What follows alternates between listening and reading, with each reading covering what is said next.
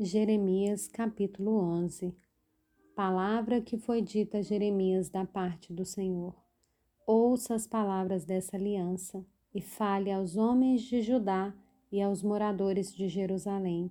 Diga-lhes: Assim diz o Senhor, o Deus de Israel: Maldito aquele que não der ouvidos às palavras dessa aliança que ordenei aos pais de vocês no dia em que os tirei da terra do Egito da fornalha de ferro eu lhes disse: Deem ouvidos à minha voz e façam tudo o que lhes ordeno, e vocês serão o meu povo e eu serei o seu Deus.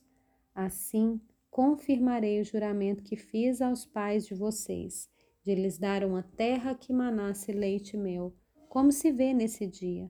Então eu respondi: Amém, Senhor. E o Senhor me disse: Proclame todas essas palavras nas cidades de Judá e nas ruas de Jerusalém.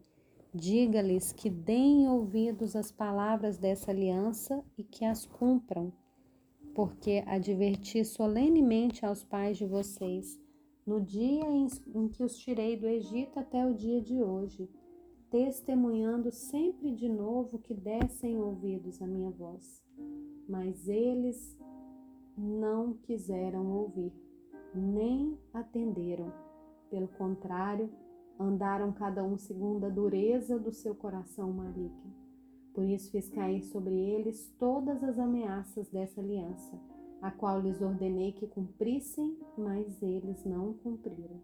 O Senhor ainda me disse o seguinte: os homens de Judá e os moradores de Jerusalém armaram uma conspiração retornaram às maldades dos seus primeiros pais que recusaram ouvir as minhas palavras.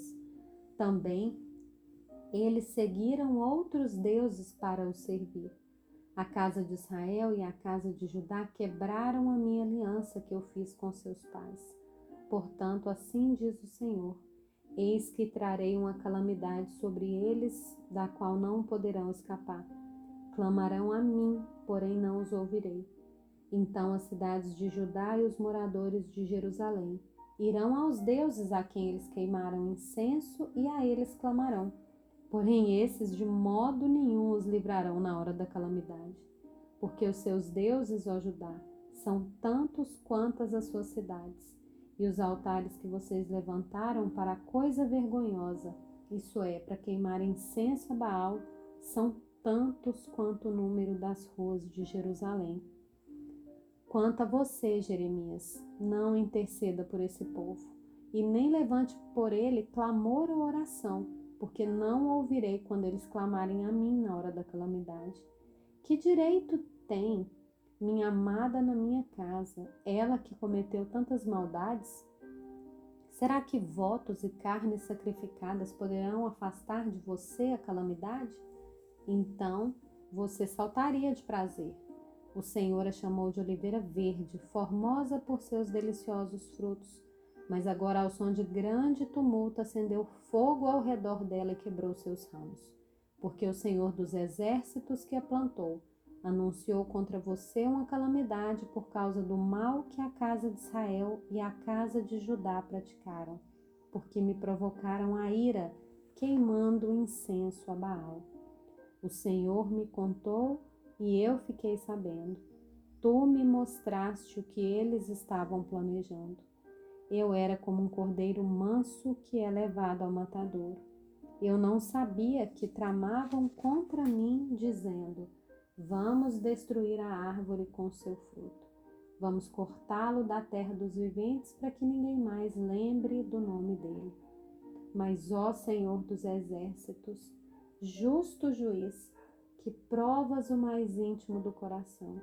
Permite que eu veja a tua vingança contra eles, pois te confiei a minha causa. Portanto, assim diz o Senhor a respeito dos homens de Anatote que querem me ver morto e dizem: Não profetize em nome do Senhor para que não o matemos. Sim, assim diz o Senhor dos exércitos: Eis que os punirei. Os jovens morrerão à espada seus filhos e as suas filhas morrerão de fome. Não sobrará nenhum deles, porque farei vir a calamidade sobre os homens de Anatote no ano da sua punição.